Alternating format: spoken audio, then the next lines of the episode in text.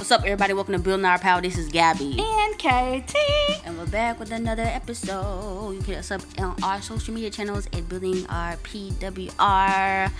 Uh, remember, guys, if you'd like to contribute to the work we are doing, the redistribution of funds, the passing out of signs and books, the stocking of the fridge, uh, the little garden we got going on, you can do so. The link is in the bio. Monetary and physical uh, contributions are very appreciated. Thank you, everybody who's done it so far. Um, definitely going towards good causes. All right, guys, we're to do a different type of episode today. Um, as some of you know, some of you may not not know, May 19th, that was last week, and that was Malcolm X's birthday. Last May 19th, we did an episode uh, entitled MLK was a sellout, where we talked about the M19 organization and uh, Malcolm X's message to the grassroots speech. Today, we're going to play in full um, the album uh, Ballot or the Bullet by Malcolm X. And after that, we are going to comment on um, what he was talking about from an anarchist, uh, anarcho communist perspective. Um, so, hope you guys enjoy it. Articulate, perceptive, courageous, outspoken. Just a few of the adjectives that so inadequately describe Malcolm X. Few singular personalities have emerged on the national and international scene to so excite and stimulate interest in the plight of 22 million Afro Americans in the USA. Controversial? Without a doubt. Not only speaking out the agonies of 22 million members of the black masses, but effectively voicing the guarded views and opinions of many of his detractors in the Negro elite.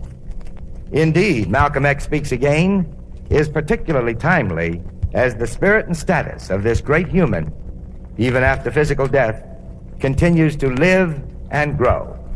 We are privileged to again hear the voice of Minister Malcolm X.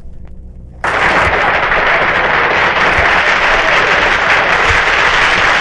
you, thank you, thank you, thank you, thank you. Thank you, thank you, thank you, ladies and gentlemen. I welcome the opportunity to come into your homes. Uh, sir, I would like to know what your position is on nonviolence. Well, nonviolence is one of the things that has disarmed the so-called Negro here in America. And any Negro leader who teaches our people to be nonviolent in the face of the violence that we've been uh, experiencing for the past 400 years is actually doing our people a disservice. In fact, it's a crime. It's a crime for any Negro leader to teach our people uh, not to do something to protect ourselves, especially in the face of the violence that is inflicted upon us by the white people here in America. And whenever you teach a man to turn the other cheek or to be nonviolent, what you're actually doing is disarming the victim of white uh, brutality. You're robbing him of his right to defend himself. In fact, the only time it's intelligent to be nonviolent is when you're dealing with someone else who's nonviolent. I'm nonviolent with those who are nonviolent with me. This is intelligent. But just as you see other people doing whatever is necessary to protect themselves, it's time today for the 22 million Afro Americans to feel free to do whatever is necessary to, to protect ourselves. Take, for an example, in the Constitution, it gives uh, a person the right to have a rifle or a shotgun. And in areas uh, in this country where the government has proven itself either unwilling or unable to defend the black people, it is time for the black man to stand up and start defending himself. Not to go out and initiate acts of aggression against uh, whites or initiate acts of aggression against anyone. But in areas where we see that the government will not protect us or defend us or find those who have brutalized us and made us the victims for the past 400 years, then it is time for us to do whatever is necessary to defend ourselves. And it should be emphasized that by this I don't mean that we should go out and look for trouble or start trouble or initiate acts of aggression. But we should feel that we're within our human rights, our civil rights, and, and within the rights of intelligence to do whatever is necessary when we are attacked to defend ourselves. In fact, the best thing to teach our people is never to be the aggressor, never to look for trouble. But anytime anyone makes any effort to brutalize us or to inflict wounds upon us, we should feel that we are within our rights to do whatever is necessary to repel them. Do nothing unto anyone, but always do whatever is necessary to keep others from doing to you, which they've been doing for the past 400 years making us the victims of brutality. But is it not a fact, Minister, that uh, people like Dr. Martin Luther King, who have advocated nonviolence, have been successful with their nonviolent moves? Well, they've been successful in going to jail. Uh, they've been successful in becoming the victims of police dogs and uh, police clubs and water hoses. Uh, if Dr. Martin Luther King feels that this is the best way to gain freedom, justice, and equality for our people in this country, well and good. I have no criticism of him whatsoever, but I think that the time has come now where the masses of black people feel that nonviolence shouldn't be taught to us unless it's also taught to the white people in this country. And black people shouldn't be taught to turn the other cheek unless the white people are taught to turn the other cheek. Now, if Dr. Martin Luther King can be so successful in disarming Negroes, they should send him to Russia and let him disarm the Russians. Let him disarm some of these other countries where.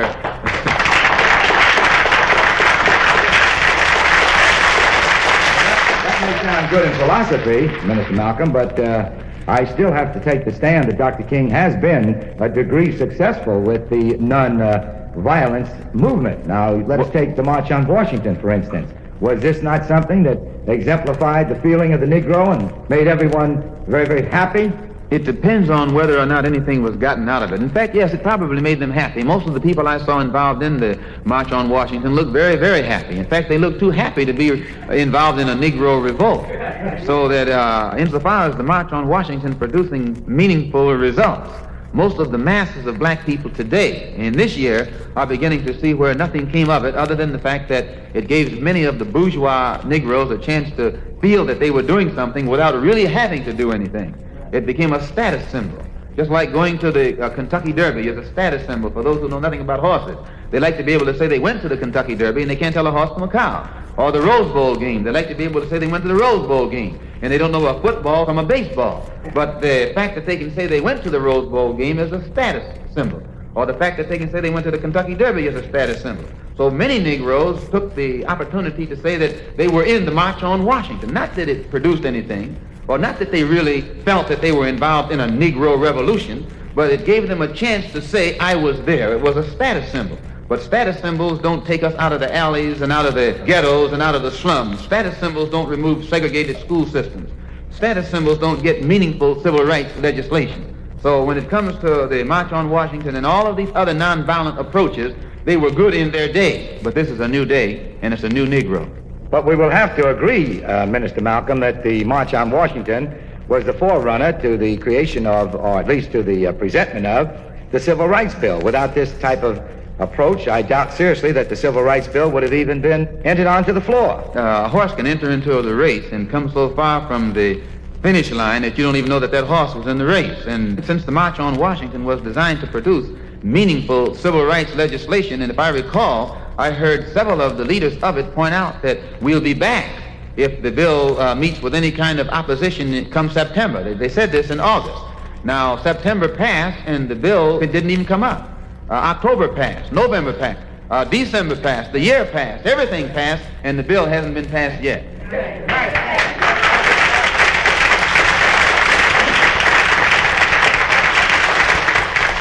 Are you saying that you feel a more violent approach to it would cause this bill to be passed, uh, it's, it's not Malcolm? a case of violence. And I think that uh, our people should never let themselves be trapped intellectually into thinking that whenever they do something to defend themselves against the violence of the white man, that they're being violent. But you're advocating violence. No, we're, we're advocating uh, the necessity of black people defending themselves against the violence of the white man because the American government has already proven itself either unable or unwilling to defend us as it should do. Well, the white man hasn't gone out to create any uh, marches, nor has he gone out to uh, do anything that would uh, make the people in the communities feel that he was opposed by law to their thinking. No, all he has done is sicked his police dogs on innocent black women and babies. All he has done is put his fire hoses on innocent women and children, black right. women and children. That's right. That's right. Or all he has done is uh, shoot Medgar Evers in the back. Right. Or he has bombed the church in Birmingham, Alabama, and murdered four innocent little girls. Or he has shot down young boys from their bicycle as they were riding innocently through the street. That's, That's all he has done. Well, you feel that this uh, is a cause for the Negro to take on the uh, violent act? It's not a case of the Negro taking on a violent act, but it's a case of the Negro doing what is necessary to defend himself against the violent acts of the whites. since the government has refused to defend the Negro. The church was bombed and the government has done nothing about it. Medgar Evers was murdered and the government has done nothing about it. Emmett Till and Charles Mack Parker were murdered and the government has done nothing about it. But at the same time, the government is in South Vietnam trying to tell them what to do. The government is in Berlin trying to tell them what to do. The government is in Africa trying to tell them what to do. But it cannot get its own people here in Mississippi and Alabama and New York City and tell them what to do.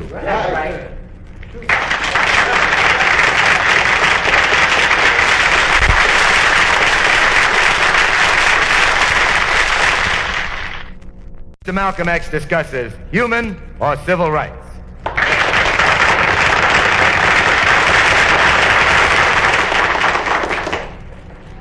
Minister Malcolm, I'd like to know why you place so much emphasis on calling the freedom struggle among Afro-Americans in this country a struggle for human rights rather than civil rights. Well, most of our people don't even know the meaning of civil rights. And by not knowing what it is they're actually trying to get, it has uh, eluded us for the past uh, 100 years. Civil rights is supposed to mean citizenship. Uh, when you have civil rights, you have citizenship. When you have citizenship, you have civil rights. And if the uh, 22 million Afro-Americans were actually citizens of this country, it wouldn't be necessary to pass any kind of uh, additional legislation to include us in the Constitution. If you notice, uh, whenever the uh, people come here from Europe, uh, they can come here from Poland, which is a communist country. They, they don't need any legislation to make this Polish person uh, a citizen. They don't need any additional civil rights legislation to make the refugees from Hungary who come here citizens. They don't need any additional uh, legislation to make anyone who comes to this country a citizen. But when it comes to the rights of the black people who are the descendants of slaves, then immediately uh, new legislation is necessary. Uh, so this right here uh, implies that when the Constitution was written, in some way or other, it must have excluded those of us who were slaves at that time. And because we were excluded from the Constitution when it was originally written, today they have to amend it in order to include us. Uh, but if you notice, the Civil War didn't include us in the Constitution. Had the Civil War included us in the Constitution, we would be citizens today. Had the amendments even to the Constitution actually included us, we would, we would be citizens today. If the Supreme Court desegregation decision way back in 1954 was sufficient to include us into the jurisdiction of the Constitution, all of our problems would be solved today. So there's something about civil rights that makes it almost uh, uh, impossible for us to get it. So you have to know the difference between civil rights and human rights. As long as our people are begging for civil rights or they are labeling their struggle for freedom, justice, and equality under the label of civil rights, then what they do is uh, leave us in the jurisdiction of Uncle Sam's courts. And it's actually Uncle Sam who is guilty of all of the uh, violation of our rights that have taken place in this country. So when you go to Uncle Sam to try and get some kind of redress over civil rights uh, violations, you're taking your case to the man who's responsible for the, for the violation. So the only way our people can really get some meaningful results, it has to be taken out of Uncle Sam's hands and taken into a world court. And the world court that has been set up to listen to the complaints of human rights violations is, is in the United Nations. Human rights are international and civil rights come within the jurisdiction of the country where these rights are violated. Some people may wonder why our brothers from Africa and Asia have not spoken out more boldly or without uh, compromise on the injustices that the 22 million Afro-Americans experience in this country. They can't speak out. As long as these uh, injustices are labeled by us as civil rights, then this remains a domestic issue, and none of our people from abroad, because of protocol, can become involved in Uncle Sam's domestic problems. So all the civil rights groups have to do is expand the struggle from civil rights to human rights. And once it is expanded to the level of human rights, then this puts us in a position to charge Uncle Sam with violating the UN Charter on Human Rights. We can take it before the United Nations, and other nations of this earth can then side with us and indict Uncle Sam for the mistreatment of 22 million Afro-Americans. The very fact that uh, the struggle of the black people in South Africa, or I should say the injustices that have been experienced by black people in South Africa have come, has come before the UN or the injustices experienced by our own people again in uh, Angola has been brought before the UN. Even the uh, oppression of the Hungarians has been brought before the UN. The uh, plight of the Jews in Soviet Russia, and there's only three million of them in Russia, has been brought before the UN. Well, then why hasn't the problem of the 22 million Afro-Americans come before the United Nations? It has not come before them because the leaders of the civil rights struggle don't understand what civil rights actually amount to. Um, when they are mature to the point where they can see that their present struggle has kept them under Uncle Sam's jurisdiction and Uncle Sam is not morally uh, capable of solving this problem, then they will shift it out of the courts of Uncle Sam and take it to the courts of the United Nations on the level of human rights and we'll get some kind of meaningful results. As long as we keep it at the civil rights level, we alienate the support of our brothers and sisters in Africa and Asia. But when we shift it to the level of human rights, we have the support of billions of black, brown, red, and yellow people from all over this earth behind us. The United States is a great world power and has in the past exercised a lot of control and power within the United Nations. So how can you expect to wage a successful battle against such a powerful country in a world court? Well, whenever you uh, believe in what the United States has taught us concerning democracy, which means uh, one voice, one vote, uh, uh this is good because in the present uh, world setup, world governmental setup, as is represented by the United Nations, each country there has one vote, which means that no matter how wealthy a nation is, it only has one vote. And no matter how poor a nation is, it still has one vote. So the ballot actually equalizes the poor man and the rich man. Uh, back when the United Nations was set up, uh, it consisted uh, largely of white nations because most of the dark nations were then colonized and weren't uh, independent. Since the uh, dark nations have gained their independence have, and have emerged uh, on the scene. Today in the UN, you have more dark nations who are in a position to vote in a bloc than you have white nations. So that uh, we have a situation now where the grouping together of the dark nations who formerly were colonized has given them enough political power to offset the, the military power and prestige of these mighty uh, white nations of the West. And it is their support. It is only in the United Nations where everyone has the ballot, where everyone has equal vote, that the plight of the black man can be given a just hearing and the weight of the dark world can be come down on our side and balance the scales on our side. But whenever you take it into the white man's court, you never will get justice because the white man is the guilty one who committed the crime in the first place. It's like taking your case from the wolf to the fox to take it to Washington, D.C.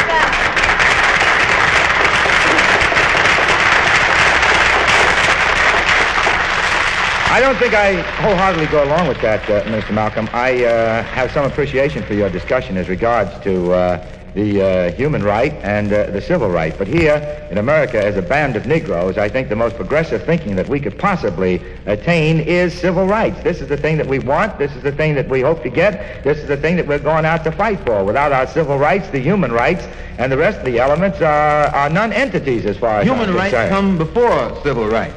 Human that rights, may be so, but the civil rights are an important factor. You can never get uh, civil rights until you have human rights. Human rights represent the right to be a human being. Whenever you are respected and recognized as a human being, your civil rights are automatic. But if we get civil rights, we are human beings. No, you have, no, you have to get the recognition of human rights first. This is why uh, people can come here from Africa and Asia and immediately uh, are able to benefit from what the Constitution stands for because they are recognized as a human being when they touch the shores of North America. But the black people in this country, all of our human characteristics were destroyed by slavery. Our language was destroyed. Our history was destroyed. Our culture was destroyed. And then the white man taught us that we were savages in the jungle at living at a subhuman level. And for this reason, when they put the Constitution together, they classified our people as three-fifths of a man, which meant subhuman, not a complete human being. And once our human characteristics were completely destroyed, this gave them justification for treating us like we were animals. And then and it also justified their selling us from plantation to plantation like you sell a horse and a cow and a bag of wheat. Why, George Washington himself historically is on record as having sold or having traded a black man for a keg of molasses which shows you he didn't regard that black man as a human being. If the black man's human rights had been respected, he never could have been a slave here in America. And if his human rights had been restored by the Emancipation Proclamation, automatically we would, we would have been citizens right after the Civil War. So we must be uh, regarded as humans. Our human rights must be respected before we can ever be regarded as citizens and our civil rights be respected.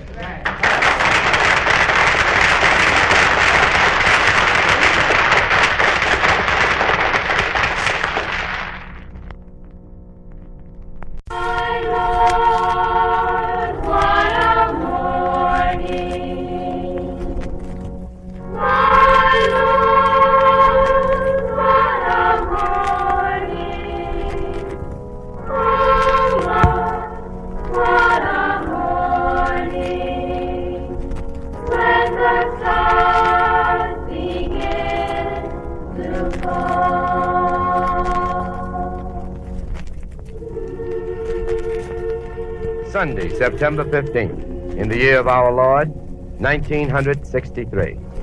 It was a cool, overcast morning in Birmingham, Alabama. Sunday school classes were just ending in the basement of the 50 year old yellow brick church. The morning's lesson was The Love That Forgives, the fifth chapter of Matthew. Outside, parents were arriving to collect the children. At 22 minutes past the hour of 10, a force let loose that electrified and shook the world.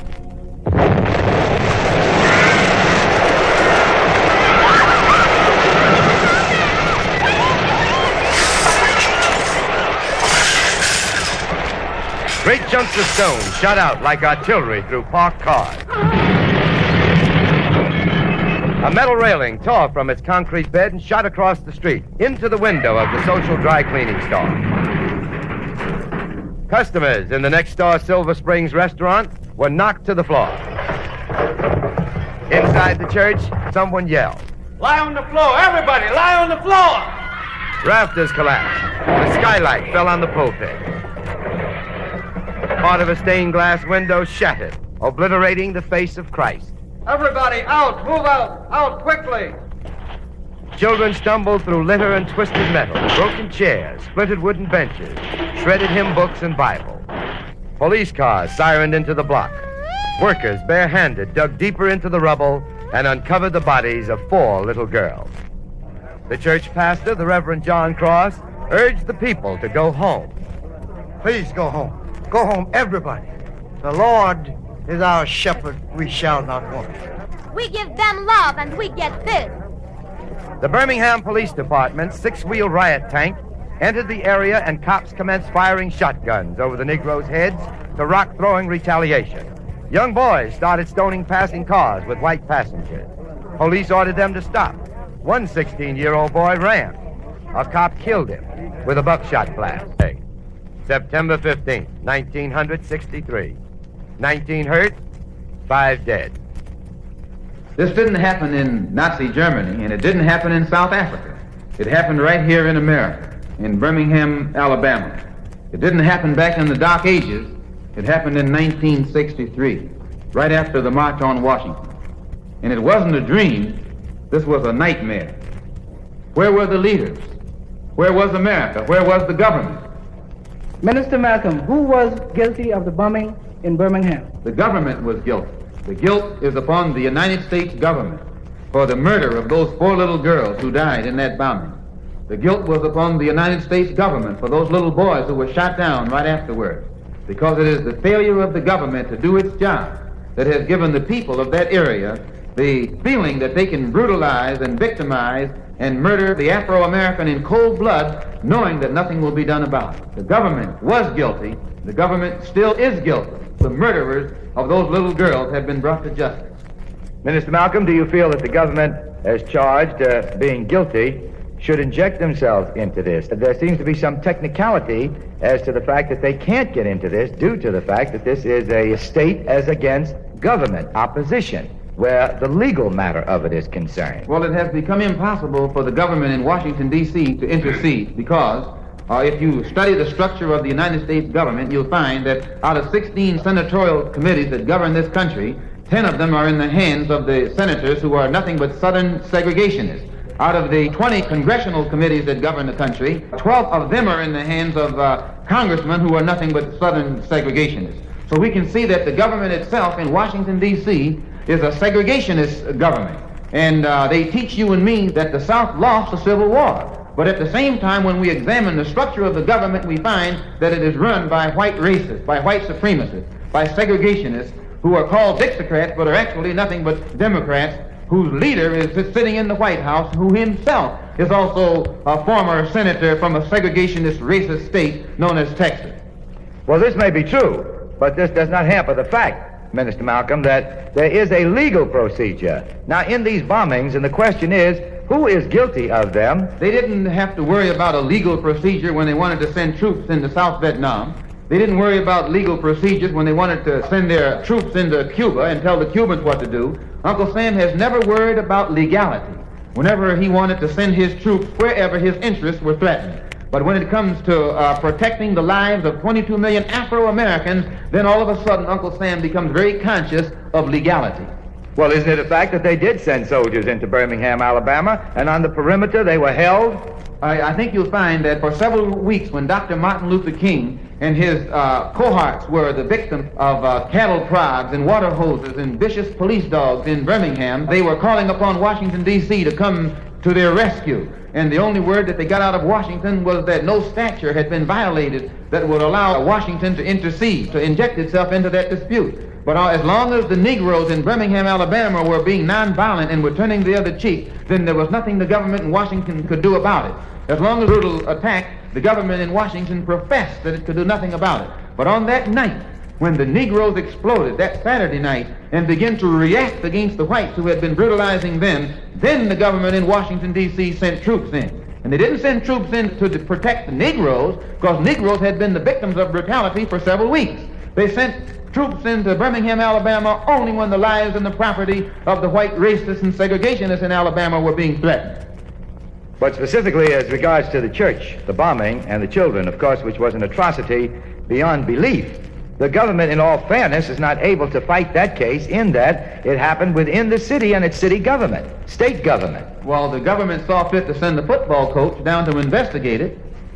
And since when do governments send football coaches to investigate atrocities? Right. Whenever this same government sees its uh, interest being threatened in Cyprus or threatened in the Congo or threatened in the Middle East, they look for uh, diplomats of international stature. Right. But these same diplomats who are sent abroad to settle the differences of other people, if they were sent into Georgia or Alabama or Mississippi, why, they would hang that diplomat on a tree.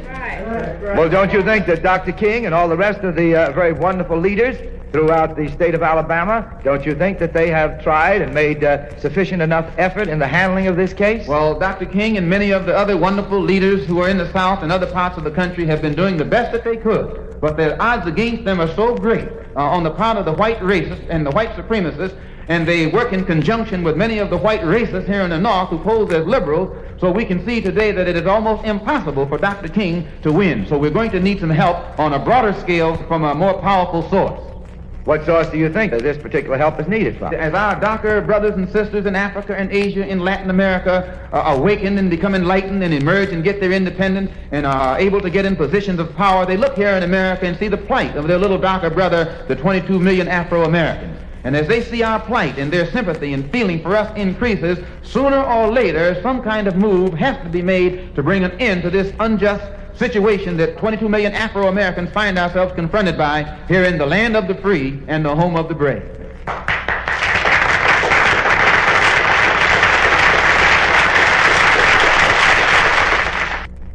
Gentlemen, Minister Malcolm X discusses the ballot or bullet.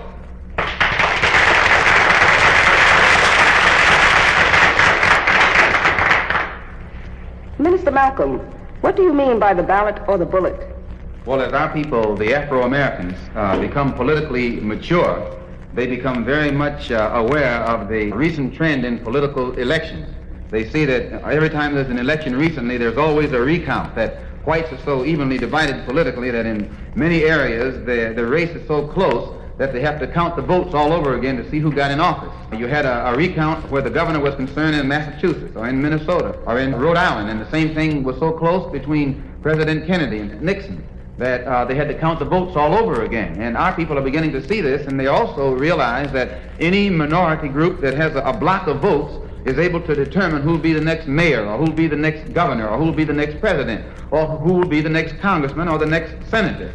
And this enables them to see the strategic position that they are in. Also, they realize that it was the black vote that put the present administration in Washington, D.C. It was the black vote here in America that put a Democratic administration in Washington, D.C. And despite the fact that it is uh, admitted by the students of political science that the 22 million Afro-Americans were the ones who put the present administration in power in Washington, D.C., the present administration has put us last. We put them first, but they put us last. And you may say, well, why do I say this? Because they've been down there for four years and are only just now getting around to civil rights legislation or doing something about the violation of the civil rights of the 22 million Afro-Americans who put them in power. Now, uh, despite the fact that they claim that they can do nothing about this when you look at the structure of the senators and uh, the congressmen in Washington, D.C., or the two political parties.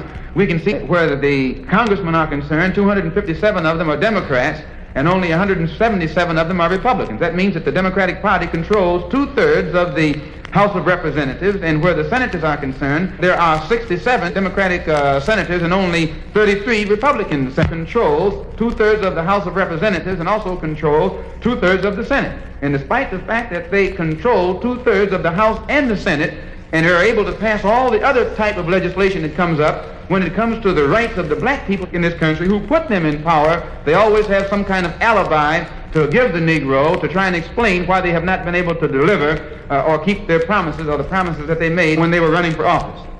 And the alibi that they usually use is they say that the Dixiecrats tie things up. Well, there was a time when black people were politically immature that they thought it was the Dixiecrats that was keeping the Democrats from fulfilling their promise. But today, as Negroes become politically mature, they can see that a Dixiecrat is nothing but a, a Democrat in disguise.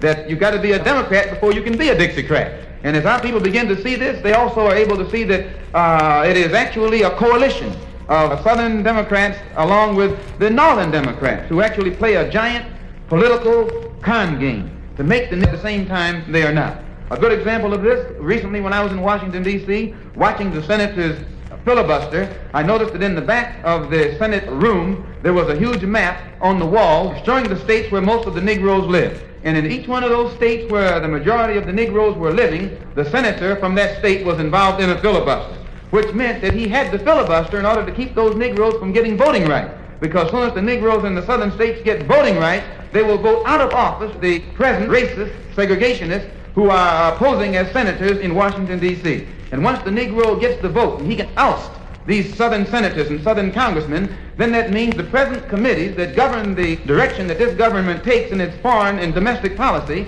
will be changed because the committee chairman will be changed. And, in many instances, they'll have a black senator or a black congressman. The including of black people into the governmental system automatically will mean that the political philosophy of the government will change. The political direction of the government will change. And it will have an effect upon the economy of this particular country. In fact, the 22 million Afro-Americans are in a position to bring about a bloodless revolution where America is concerned because if America gives complete voting rights and voting power to every person on this continent, it will include overnight a, a block of 22 million Afro-Americans who have a unique political and economic philosophy. So this means that America, for the first time in history, represents a country that can actually involve itself in a bloodless revolution. All other revolutions in history have been bloody. The Russian Revolution was bloody. The Chinese Revolution was bloody. The French Revolution was bloody. The Cuban Revolution was bloody.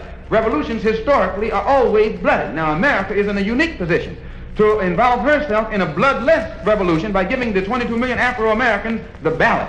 And if they don't give the 22 million Afro-Americans the ballot and make possible a bloodless revolution, then they are going to force the Afro-Americans to use the bullet. And it will be a bloody revolution. And this is what I meant when I say the ballot or the bullet. It's the same thing that Patrick Henry meant when he said liberty or death.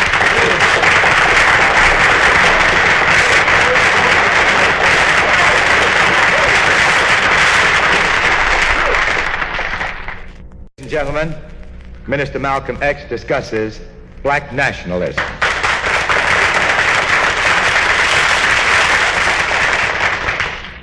Minister Malcolm, since nationalism was able to put approximately 35 nations of our black brothers in the United Nations, how long do you think it will take to solve the problem of 22 million Afro-Americans economically, politically, socially in America?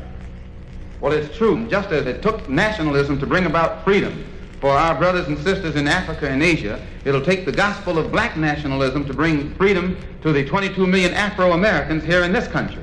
And uh, we who belong to the Muslim Mosque Incorporated, although Islam is our religious philosophy, our political, economic, and social philosophy is black nationalism. And we adopt this philosophy so that we can work with all other leaders and all other organizations in a program that everybody can become involved in and participate in in order to eliminate the political, social, and economic evils that afflict our people. Now, the political philosophy of black nationalism only means that the black man should control the politics and the politicians in his own community. And the politicians must also be made to take the responsibility for helping to eliminate the evils that afflict our people in our own community. And uh, the economic philosophy of black nationalism only means that our people need to be re-educated into the importance of controlling the economy of our own community, controlling the economy of the community in which we live. And by controlling the economy of the community in which we live, it means that we have to learn how to own and operate the businesses of our community and develop them into some type of industry that will enable us to create employment for the people of our community so that they won't have to constantly be involved in picketing and boycotting other people in other communities in order to get a job. Also, in line with this economic philosophy of black nationalism, in order for us to control the economy of our own community, we have to learn the importance of spending our money in the community where we live. Anyone who knows the basic principles of economics must be aware of the fact that when you take the money out of the neighborhood in which you live and spend it in an integrated neighborhood, uh, or rather in your effort to integrate, you spend it in a neighborhood where you don't live, the neighborhood in which you spend your money becomes wealthier and wealthier, and the neighborhood out of which you take your money becomes poorer and poorer. And this is one of the reasons why wherever you find Negroes, a slum condition usually develops or we have to live in the ghetto because all of our wealth is spent elsewhere. And even when we try and spend the money in the neighborhood where we live, usually because we haven't learned the importance of owning and operating businesses, the businesses of our community are usually also controlled by outsiders. The stores are controlled by people who don't even live in our community. So even when we try and spend our money in the neighborhood where we live, we're spending it with someone who puts it in a basket and takes it out as soon as the sun goes down.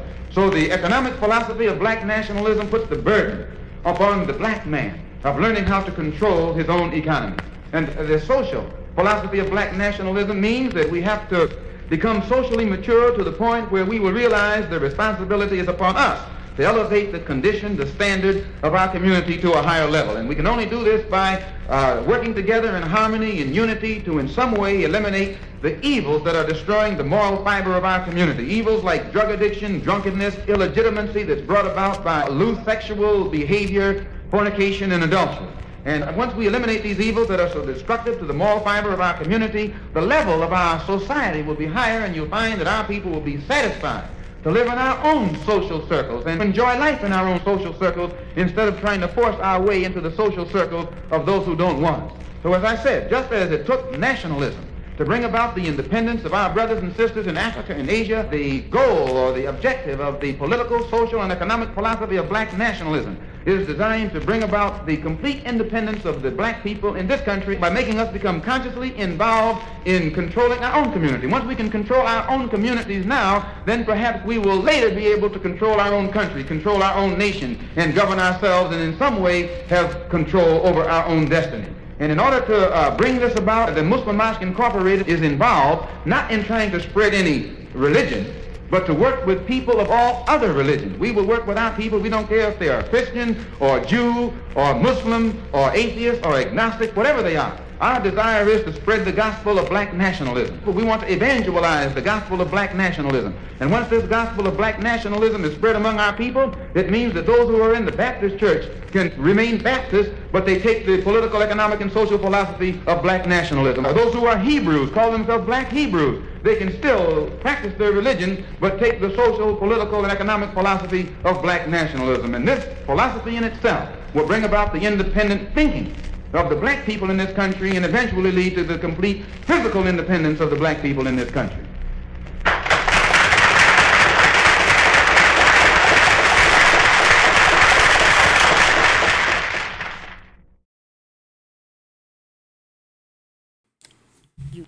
All right, so we're back with the commentary. Powerful words from uh, Brother Malcolm X.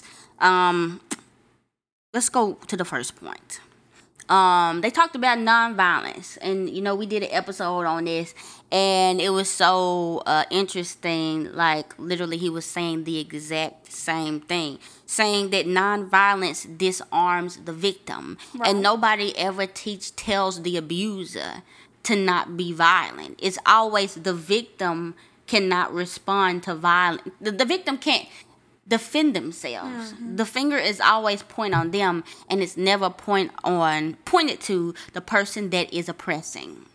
And um, so they were asking you know, what about Martin Luther King? And it was like Martin Luther King, what has he been successful in? And uh, Malcolm X was like, well, he's been successful in going to jail. He's been successful in getting water hoses on him, but that nonviolence thing was not successful. It was successful in making white people comfortable.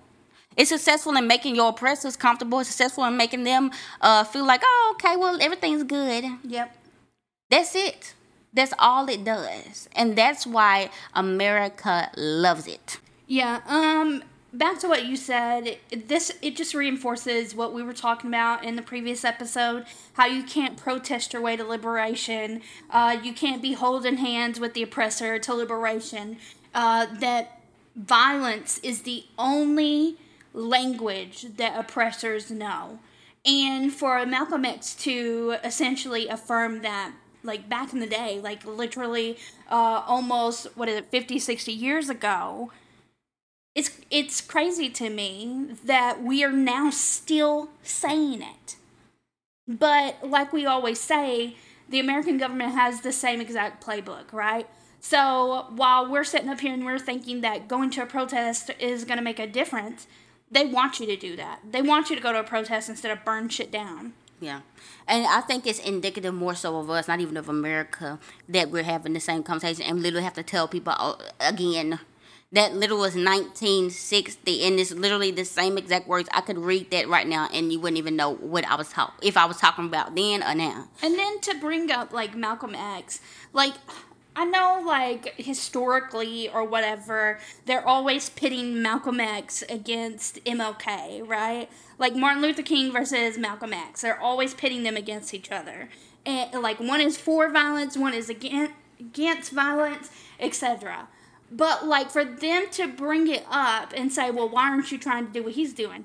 Like, Malcolm is totally right what what was he doing at that time? He was literally selling out the American people. We talked about that in the previous episode how he was literally selling out the American people. The black American. Yes, correct. The black people. He was literally selling out black people for the sake of his bank to make him more money. Yep, pretty much. So, and if you want to hear that episode, listen to Michael, Michael, um, Michael Jackson. Martin Luther King was a sellout. Okay, so and then the guy was bringing up the March on Washington, which we talked about then, but it was it was interesting hearing him say it again because again the same exact playbook. They said, wasn't the March on Washington successful? Wasn't that great? Didn't everybody love it? And Martin, Malcolm X was like, yeah, it was successful in being pretty much, in my own words, a photo op. It was successful right. in being a status symbol. It was successful in people saying that they went there. They're in the video. They took the photos. But it was supposed to be a black people revolt. It was supposed to be a young quote unquote Negro revolt, and it was not that. It was sanitized, it was co opted by JFK and the government, and that's what it was. And he was talking about how even, you know, they were saying, you know, if the stuff don't get passed, we're gonna be back. They never came back mm-hmm. because that wasn't the point. That was never the point. And we just want to like relate that back to now. Think of Black Lives Matter, the organization. What was happening? Summer of what, 2020? Summer of 2020, what happened? There was literally photo ops. Even here in Memphis, we had people who were quote unquote organizing. And then the moment midterms came around or politics came around, they were gone. They never did anything with that. You had Nancy Pelosi over there at the place. You had Kamala Harris over there at the place. You had all of the yes. politicians over there. You had people doing the electric slide with the police officers. They it literally was the exact same playbook. If we don't learn this history, guys, if we don't learn this history and and stop it when we see it happening, this will literally be the story for the rest of the eternity of America. This will keep happening. Um so okay, again in the advocating for yourself is defending yourself is as an oppressed person is always going to be seen as a threat. So as as as far as people who are oppressed, whether it's being poor or black or uh, part of the LGBTQ plus community, America's gonna hate you regardless. So I don't know why a lot of us are caught up in what will the what will the people think? How will we appear on TV? We can't look crazy in the protest. Literally. What? They already they already don't care in the first place. Why are you concerned?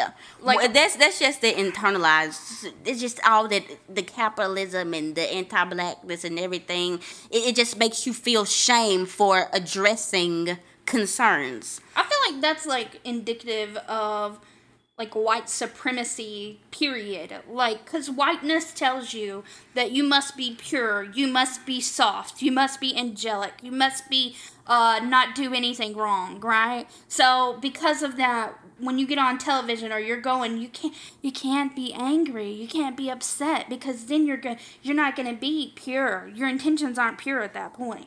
And so yeah i think that develops definitely like that's a strong indicator of anti-blackness and white supremacy.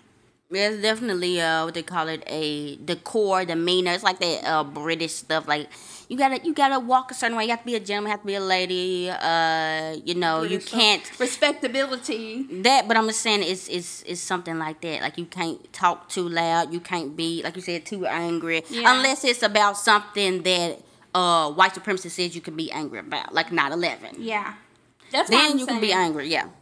Um, so something else he was talking about was the difference between human rights and civil rights. Now this is when it kind of becomes we kind of differ in. Um, and I figure obviously if Malcolm X lived uh, to the 70s, the 80s, the 90s, uh, um, he obviously would have saw that this was not going to work. So we're pretty much saying that you know we need international support, and in order to do that, we have to classify. Uh, this is a fight for human rights because you know the other countries they can't help us out because civil rights has to deal with you know uh, the jurisdiction of the country. And the thing is that sounds good and that sounds great but but what we've come to see is um, not only is anti-blackness like the another uh, given for just the world at this point. Anywhere you go as a black person, you finna find some type of discrimination, some type of struggle.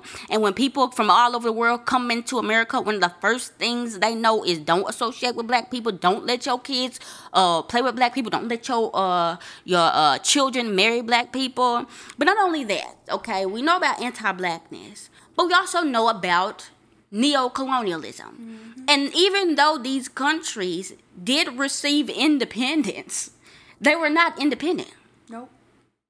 Even now, a lot of these folks still owe millions of dollars from these IMF loans. They have uh, Western interests being the, the real hand of control with them. And if they were to, they can't even fight in fight against the people that's in their country. They can't even rise up against mm-hmm. that without fearing to be gunned down. Yep. So they're not finna come and be like, okay, America, not only are we gonna charge you with the genocide, but then we're gonna do something about it. We're going to boycott. Like they're not going to do that. And so instead of like he was saying, don't look to uh, American government to resolve the issues that America's doing. But then you also don't look to the Western powers and even these other countries that are controlled to Western powers to then get over here and tell the Western America that they're wrong. America's running this thing. We have to we have to take judgment and all this stuff into our own hands. It's over for pointing, help me, help me. We have to help ourselves. And yeah. and I think that comes with like revolt obviously rebellion uh community like when we when we emphasize like it's not important that you're going to the UN or the United Nations and telling them, "Oh, well, the United States government is doing bad." They know that already. When we literally. emphasize like they literally already know it, right? Um, when we emphasize things like that, like I feel like it takes it away from what's currently going on and the material conditions that need to happen, like right now for people, and not waiting on some judge in some um, uh, made up place that majority of people don't even know even exists, right? So while I think that Malcolm X was fund is fundamental in the struggle, right? And in analyzing things that's going on, we kind of think he's wrong at this point. So. Yeah, this this one was kind of it kind of missed the mark. Um, But we do think but, that- I will say, just continue to, especially listen to his very final speech. Yeah. Um, that he ever made, and that in that one he finally uh understands Pan Africanism and internationalism, and that it's not going to come from the UN. It's coming from the black communities all over the world that are being oppressed Right. to fight with each other. So that came a little bit later, but yeah. Uh, so another thing he was talking about was something that was very interesting is uh the white guy or whoever that guy was was talking about you know there's certain legal proceedings that have to go before certain things can be done they, were talking about the four little girls that got killed in that bombing in birmingham Absolutely awful. and uh malcolm x was like yeah the government should have came down there and and uh helped uh, the people and protect them and stuff like that. And the guy was like, "Well, there's all type of uh, legal procedures. You got to do this and you got to do that." And that was a city thing. And and Malcolm X was like, "The government don't have to follow no rules when it comes to invading countries, when it comes to doing this, when it comes to doing that. They can do whatever. But when it's something that comes to helping oppressed people, specifically black people, oh well, now it's rules. Now it's this and that. And something that reminded me of is." it's not as uh what it is. It's it's, it's a, just as a big factor now. It's I was thinking about the mask mandate now, and you know, COVID is still here. People are still dying of COVID. Well, we're getting back to Delta numbers, and the little mask mandate is gone. And people say that we can't get the mask mandate now because you have to go through the, the judges and you have to go through this and you have to go through that. And we can't do a lockdown because then you have to go to the government can literally take your take your house away from you. I mean, it don't matter. They can they can literally do whatever they The want. The government literally can shoot you and kill you for no reason. The government spies on us every day. The government can decide that it's going to be martial law tomorrow. But when it comes to putting a piece of plastic on your face, that's when They their hands are tied. Oh, whoa, I can't do it. Can't When do it comes to uh, increasing the minimum wage, that's when oh we have to go through the course of actions and we got to do this, we got to do that.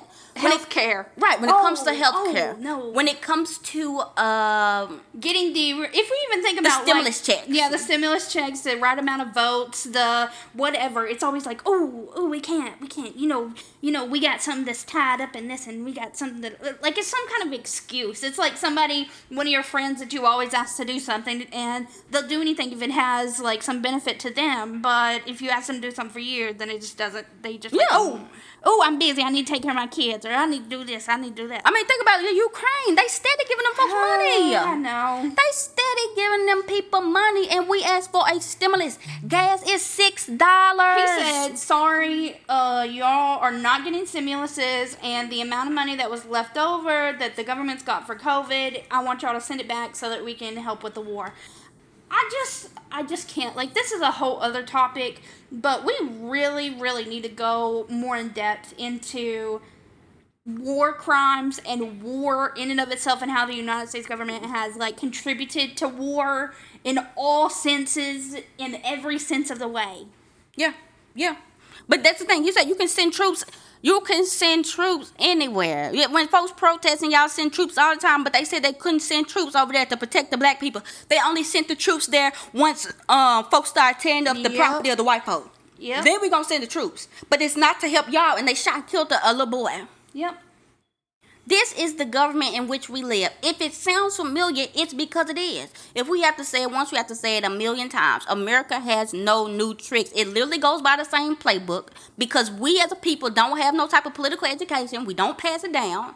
Granted, there is a big, uh, humongous system trying to keep us from learning this information, but we have not done a good job at passing it down either. And so they can just do whatever. Like it's, I'm sure it's, it, they can do it in their sleep at this point because they know people are just they get us down to a science. They get all this stuff I down to a mean, science. it, it, it really is. It's down to a science. And they have the data that supports this. Just like with anything else, I promise you, the United States government has data on top of data on top of data that says if we push this propaganda, people will believe it and it will distract them from the actual issues that are happening. Right, because think about how much money There's go no these way. corporations. Think about how much money these corporations put into marketing. Into marketing how much money these corporations put into uh, hiring psychologists to get into the human brain and understand what is it that makes you buy a product. I remember there was this time, this kind of off topic, but I remember listening to this audio where they were talking about Febreze. When Febreze first started, um, they didn't have very much like marketing understanding of what their people wanted. So they had to spend like a billion dollars in hiring another type of uh, marketing team so that they could actually get popular within the United States. And they will do that. If, if these companies will do that, you absolutely positively know the United States government. The United. States government has had a uh, a 400 year uh, Head head, start. start in getting the information on the people. So so they know. We so that's why it's our job. We have to continue to educate and make people conscious of these things. You gotta learn your enemy. Yeah. That's the that's the thing in war. You gotta learn your enemy. All right. So another thing we was talking about um was about voting rights, and and uh, of course there's we disagree from the jump on this, but it was something interesting again. The exact same conversation that black people are having now. Black people are still the divide, the deciding vote for majority of things. Yeah. We are still the deciding vote for the Joe Biden and the uh, Trump election, for the Obama election, for all these things. We are the deciding vote, and we continue to not get nothing. Obama was the one time they claimed we was gonna get something. We got less. Joe Biden came, did all their campaigning, took all of us from the streets. Put people in the streets to vote. Older black people. Oh yeah, had all them black people out there in the COVID. COVID. Yep. In the cold. and we can't get a stimulus. And we can't get an increase in minimum wage, knowing we work majority of those minimum wage jobs as well as Hispanic brothers and sisters. Uh, nothing. And so what what what he was saying was, um, in his opinion, they needed to vote out uh these white supremacist Dixiecrats, even though he himself agreed that the quote unquote Dixiecrats and the Democrats were the exact same thing because the entire government is a white supremacist cesspool. So in his in his theory, you know, they with the black voting power, they could vote in black, you know, black representatives and black this and black that. And here's the thing: hindsight is twenty twenty. We're here. Right. We we saw. We had everybody. These people, again, the government is 30, 30 steps ahead. Y'all want black people in the government? Sure. We'll pick them. We'll corporate. We'll, we will uh, corrupt them with capitalism. Or they're not, they're already corrupted more, more than likely. They already corrupted to even want to to want to run for office. But if they're not, yeah, we'll we'll we'll we'll, we'll mold them. We'll shape them into what we want to be. Just and- like they did in MLK. That's like I did with any anybody. Anybody. We'll, we'll mold them and shape them into who we want them to be, and they're still going to serve uh, the role of this white supremacist capitalist system. Exactly. Another thing he was talking about was, you know, there's a potential for it to be a blood, bloodless revolution in America, and that was unfortunately incorrect as well. We got the voting rights, and again, America was already two steps ahead. Yep. We got your, we got your um, controlled opposition. We got your controlled opposition. Uh, we gonna let you have your little black folks, but they ain't finna let you do no revolutionizing. Even if they did, we know revolution don't come from a vote. So yeah, on that one again, we don't agree with that at all. Um, every bloody, every revolution is bloody because every revolution is bloody. It has to be. If this revolution will be bloody as well. There's no such thing as a voting your way into a revolution, and um, unfortunately, I mean that's that's the truth. And um, yeah, so what else? Uh, the last thing we was talking about was black nationalism, and in this way, I feel like um, he was close, but it it still was playing into capitalism, uh, in my opinion. Again, Malcolm X though was the catalyst to revolutionary organizations soon after. Right. So his his his framing was the foundation in which the Black Panther, the Black Liberation Army, all these other places, all these other organizations was built. And, and what I told Gabby, and, and somebody has asked us this previously, but like, what do you think should be like the foundation of somebody's political ideology? Like, you don't start with liberalism, right? You need to start with something like Malcolm X. Once you get to Malcolm X, then you can build on top of that because, like, he legitimately had some really good information that I think is worthy of building up on. Yeah, for sure. But yeah. Um, and so for him, black nationalism was pretty much, you know, black people being in control of our politics, our economics, uh, our communities, which I don't have any problem with. Uh, the only thing that I didn't agree with was him uh, focusing on the dollar and focusing on. Uh, you know what you hear a lot of times people still talking about the circulation of the black dollar the black dollar leaves here whatever but the thing is what we talk about in the 40s they tried that with the black businesses black businesses it wasn't because of a lack of, of knowledge a lack of a lack of will in which he um, states it's because that's the way the system is. You're not going to you're not going to get ahead of white people. You're not going to have enough money to open up enough businesses. You're not going to have enough capital to be able to pay all these black people fair wages so you're not exploiting them. It's just not going to happen that way. Not But- under capitalism. yeah. like it's just not possible in capitalism especially with white supremacists white people having a 300 400 year start. Yeah. like it's just that's it's just not possible. Yeah. Now, if now if he's talking about like what soon the uh, Black Panthers and other people like them started to think about was yes, we need a black community. Yes, we need control of our politics and economics, but we need an economic system that is not exploitative. We need an economic Right. system that's not based on what the white folks is doing. So we need communism. We need a economic model where we all can help each other and there's no uh there isn't that exploitation. it's based on community Yes, based on community fully. Yeah. Um. So yeah, there's that, and um, you know, he was talking about the social stuff. uh, No, I mean the the the, the illegitimacy and, and the drunkenness ain't the reason that we in these these problems that we're in. It's white supremacy, and um, I feel like later on he started to get that. I feel like there's still some of that uh, Elijah Muhammad thinking that was in his head Yeah. that black people have some type of mindset that's making them uh, perform the way they do, and it's not the entire system. But yeah, uh, 100%. So overall, I I really did enjoy. Um, he, I always enjoy Malcolm X and, and whatever he talking about, and it, and it's and it's so awesome to see how. I mean, he was at that point. He was ahead of his time. He really was. So even while I mean, there's a lot of things we didn't agree with. Um, he was ahead of his time in that. I mean, there was a time where there were more anarchists and socialists, but they had pretty much got dri- driven out. So the main voices you were hearing were the Martin Luther King types, the types that was like, well, the integration, integration, integration. But he was thinking outside of the box. He was he was intuitively thinking and knowing we can't play into this system. We can't integrate and try to integrate our way in, we have to do for ourselves, which, like I said, led to people thinking about communism and, uh, you know, us eventually getting to where we are today.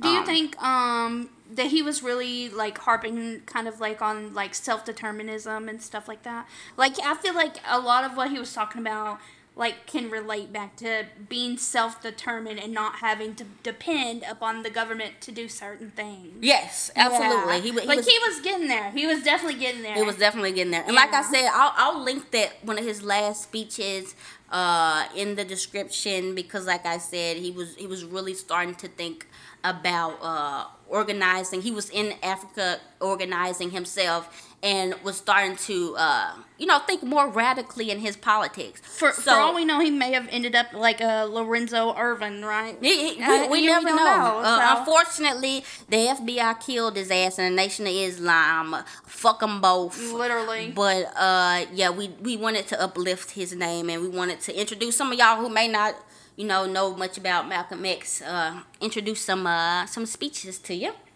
and uh, yeah, let us know what you think. Um, That's all I got. You can hit us up at Building Our PWR for any comments.